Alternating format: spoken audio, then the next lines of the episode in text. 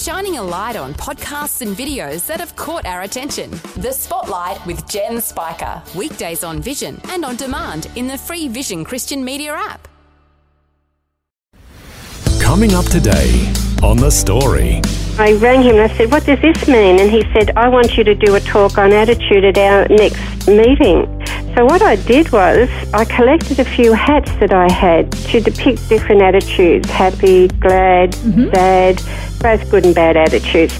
And then that's how it really started. From that, I enhanced that with different outfits. The Story. G'day, I'm Jimmy Colfax. Welcome to The Story. Well, for a long time, Carol Berry suffered with a low self image and never knew how she fit in. That was until she discovered that she had a talent for playing charades and acting out different characters. Now, as a Christian, she's using her dramatic skills to illustrate spiritual truths. Carol's joining us today on the phone from the Sunshine Coast to share her story. She's chatting with Karen Hunt. You're born and bred in Sydney. What was life like, Carol, for you as a young girl, especially growing up in the area of Parramatta? Yes, I had um, a really uh, fun childhood. I was one of four children, born in 1947. And life in, in growing up in Parramatta in those days was pretty good. Um, as I said, we, I had a, a beautiful, loving Christian mum. And um, although my mum and dad didn't have a really happy marriage, they were together. I guess in those days, um, you know, it was difficult um, for women to be independent, and so therefore, because of my dad's um, absence a lot of the time, she really was the one who influenced us and just so loving and kind and gentle. Hmm. So, what did you enjoy in that stage of your life as a young one? What were you good at? What did you love? I just loved school, and I was um, a senior prefect in high school. But I really loved the social life of school, Karen. I would spend my days daydreaming about what I was going to wear to the next school dance. and so I didn't take study very seriously, unfortunately. You wanted to have fun. I just wanted to have fun.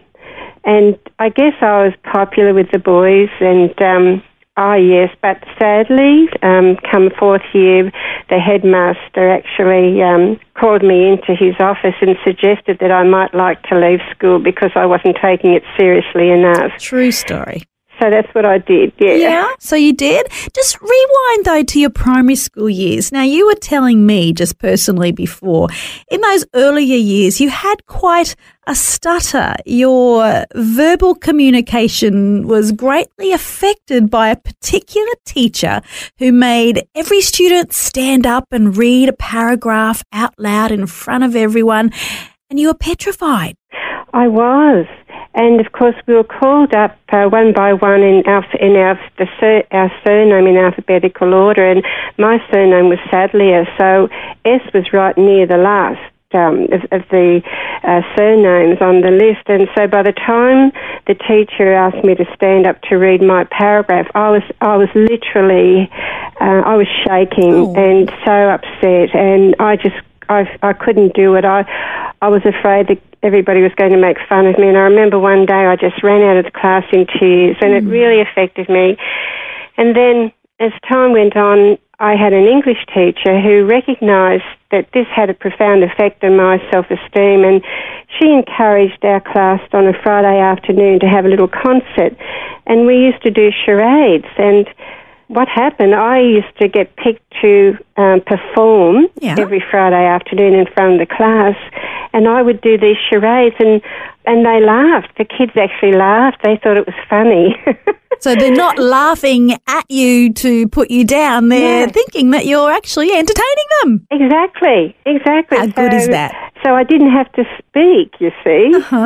so I can see God's hand of grace um, all the way from there. Say, So there's a big shot to the confidence and Yes. uh, leading definitely into things that you're currently doing in your later life now. But um, tell me back to the high school years. So when you left high school, thanks to the nudge by the principal, what did you enter into? I went. I I thought, well, I'd like to be a hairdresser. Yeah. So I walked um, into every hairdressing salon in Parramatta until one of the um, the uh, proprietors there said, "Yes, well, look, I'm prepared to put you on. You can start next week." So I started working in the Civic Arcade in George Street. How's that from memory? Wow. and I earned six pound a week. Now, in those days, it was really tough, and I know I admire hairdressing because that's hard work. However, I was the only junior for about four seniors, and um, after about eighteen months, I was doing quite okay at the ta- at the tech, but I would develop bad dermatitis, and I really wasn't doing well at the hairdressing, doing all the shampoos and the perms. In those days, people would come in and have their hair teased right up, and we'd spray the lacquer, and I'd be coughing. And so, after 18 months of hairdressing, I resigned. My dad actually wanted me to be a nurse, and so I thought, well, that sounds a really um, valuable uh, career, Dad. So I went into Sydney Hospital for an interview, and in those days, it wasn't a university degree. You just became a nurse if that's what you wanted to do. So I had the interview for the nurse. I had the interview, and um, and then asked to come back a week later to have the uniform tried on, which I did. But then, uh, just before I was about to start my nursing career, I met a new boyfriend and fell in love, and that was the end of the nursing. There you go. So it didn't last too long. Can you imagine? After meeting the young man, I actually then started working for the Postal Services Division at the GPO in Sydney. Yeah. I was a clerical assistant, class two. The time to begin was 8.51 a.m. Like 51. 8.51 and the closing time for work each day was, oh, from memory, about something like 10 past 5 or something like that. I can't, but it was very specific. Maybe So had 5'11. I had four years there and had such fun. I was uh, the social butterfly of you the company. yeah. And then I met my first husband. He was um, going to Vietnam. And I met him through Parramatta Musical Society. And we'd gone out for dinner the night before he was to leave for Vietnam. As um, time went on, he was stationed in Saigon for 12 months. He was a photographer in the army. And he, um, we wrote, uh, we corresponded by um, letter, of course, and tapes. And the night he came home from Vietnam, 12 months later, he asked me to marry him. And I thought, well, I'm in between places at the moment, why not? So I said yes. And six months later, we were married. Was he a musical type of person as well? I mean, photography can be very creative. The Parramatta Musical Society sounds interesting to me. It was a very interesting time in my life, Karen. And one thing I'd love to point out, because this could encourage others, Yeah. during my time of musical comedy performing, I wanted to learn how to sing. And one of the women heavily involved in the organisation was, I thought was, you know, I was impressed with her singing. And I asked her if she would teach me how to sing because I thought, well, you just have a few lessons and then you can sing and that would be about it. However, that wasn't the case. I went along to her place on Saturday morning and I had about a half an hour's uh, lesson with her and did some scales, etc., and paid my money and left, agreeing that I'd meet her the next week. So I turned up for the um, the next lesson the following Saturday, and she um, stood at the door and she said to me, "Carol." Don't waste my time or your money. You'll never sing. Oh, true story. And I was devastated I because, bet. yeah, I didn't want to be stuck in the chorus forever. However, I um, that was something in my heart, and um, all those years, many years, uh, it was about seven years ago, I started singing lessons. I'm working at it. I know I'm improving, but it's part of the ministry that I do, and, and God's blessing me with the determination to keep at it. And my friends tell me I'm getting better at it. Fantastic. Well done. Such tenacity, huh? Yes, yes. So, but those words, you know, the power of the spoken word. yeah. I really, to this day, actually, I still struggle Yeah. uh, thinking, am I good enough to be singing publicly? Mm-hmm. However, I have listened to myself. I've been taping myself, and I have had singing lessons. Um, oh, off and on for about the last, oh, I think, seven or so years, because through song, um, the beautiful hymns that we have from the past, especially, I like the older hymns.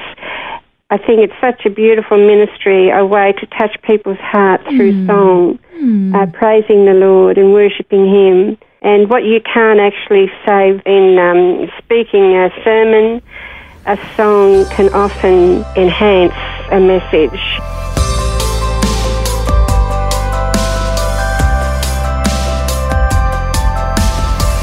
You're listening to The Story. Today, Karen Hunt is chatting with Carol Berry, who's the founder of a unique ministry for women called Ruby's Room, where Ruby is just one of the many characters Carol portrays to illustrate spiritual truths. We'll hear more of Carol's colourful story when we return. The Story. If this program has highlighted something you'd like prayer for, we'd love to pray for you.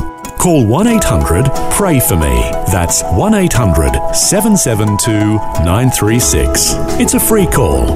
Or text 0401 132 888. Hi, I'm Jimmy Colfax, and this is The Story. We're continuing with Karen Hunt chatting with Carol Berry, who's the founder of a creative ministry for women called Ruby's Room. Before the break, we heard how Carol suffered with a low self image and never knew how she fit in.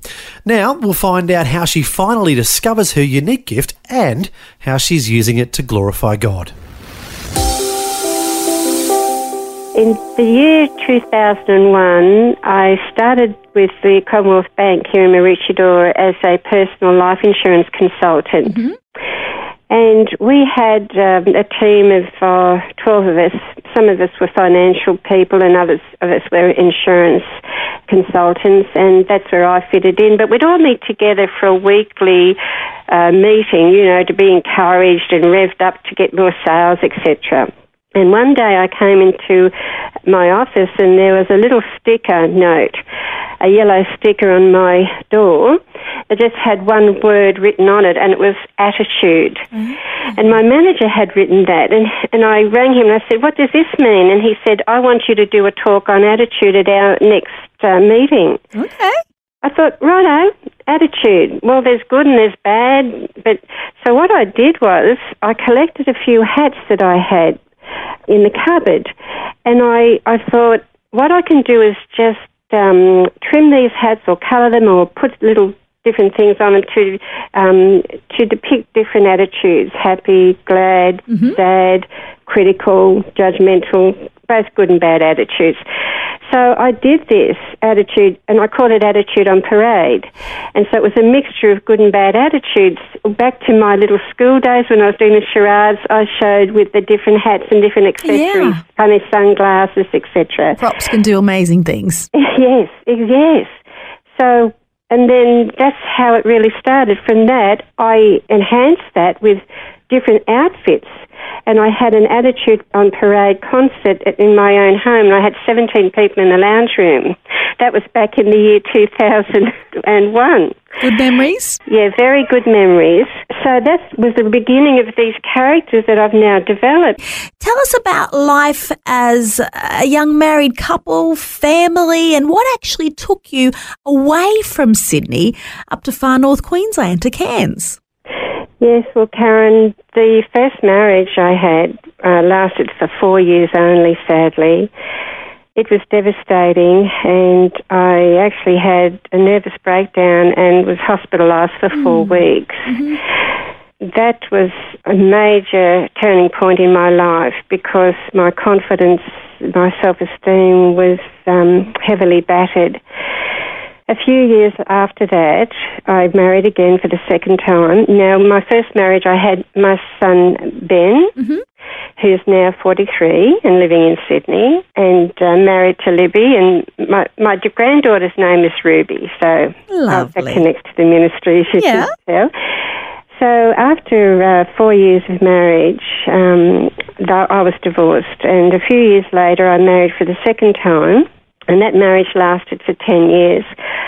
I found that I, I didn't have a peace. I, I knew that marriage was forever and death, until death do you part. And by this time, I'd had another son, Alexander. And so sadly, that marriage after 10 years ended in divorce, and um, I sought psychological help because I thought there must be something really weird with me. And then in 1987, I met my husband, my third husband to be, John. and we've been married 25 years. Did you meet him in Sydney or mm. was that when you actually went to Cairns? No, I met John in Sydney. Yeah. And we went out on a, a blind date out for dinner and I put so much perfume, Revlon Ciara perfume and cream on that we were sitting at the dining table in the restaurant and the waitress came up and said, Madam, what beautiful perfume you're wearing. We can smell it from the kitchen. Ah, true. After two years, that we were married, and John and I decided that we would um, go up to Queensland to live. And Ben was independent at that stage, so the three of us um, decided that we would go to Queensland. We drove to Cairns. That was in October 1990. Now, in July 1992, a new marriage didn't seem to help me. I was still this mixed up person, and there were so many um, bad memories of Sydney and very low self esteem, and oh, I just knew that something was wrong. I was depressed. Um, it was a really bad time in my life, and although I didn't consider suicide seriously, I didn't know that I could go on living either. I didn't know whether to stay in Cairns or to go back to Sydney. So I cl- cried out to God one night and I said, God, if you're real, you better come and help me. Mm. And uh, I'd made a friend with a neighbour, and she said, "Look, I know someone who can help you, Carol. She's um, a charismatic Catholic. She lives on a sugarcane farm, and I think she can really help you." So I rang this lady and made an appointment and went out to see her. That morning, Karen, I was introduced to Jesus on a sugarcane farm. On a sugarcane farm. Really? Yes, I was born again and spirit filled. I walked out of her home about an hour and a half later speaking in tongues. Wow. It was quite dramatic.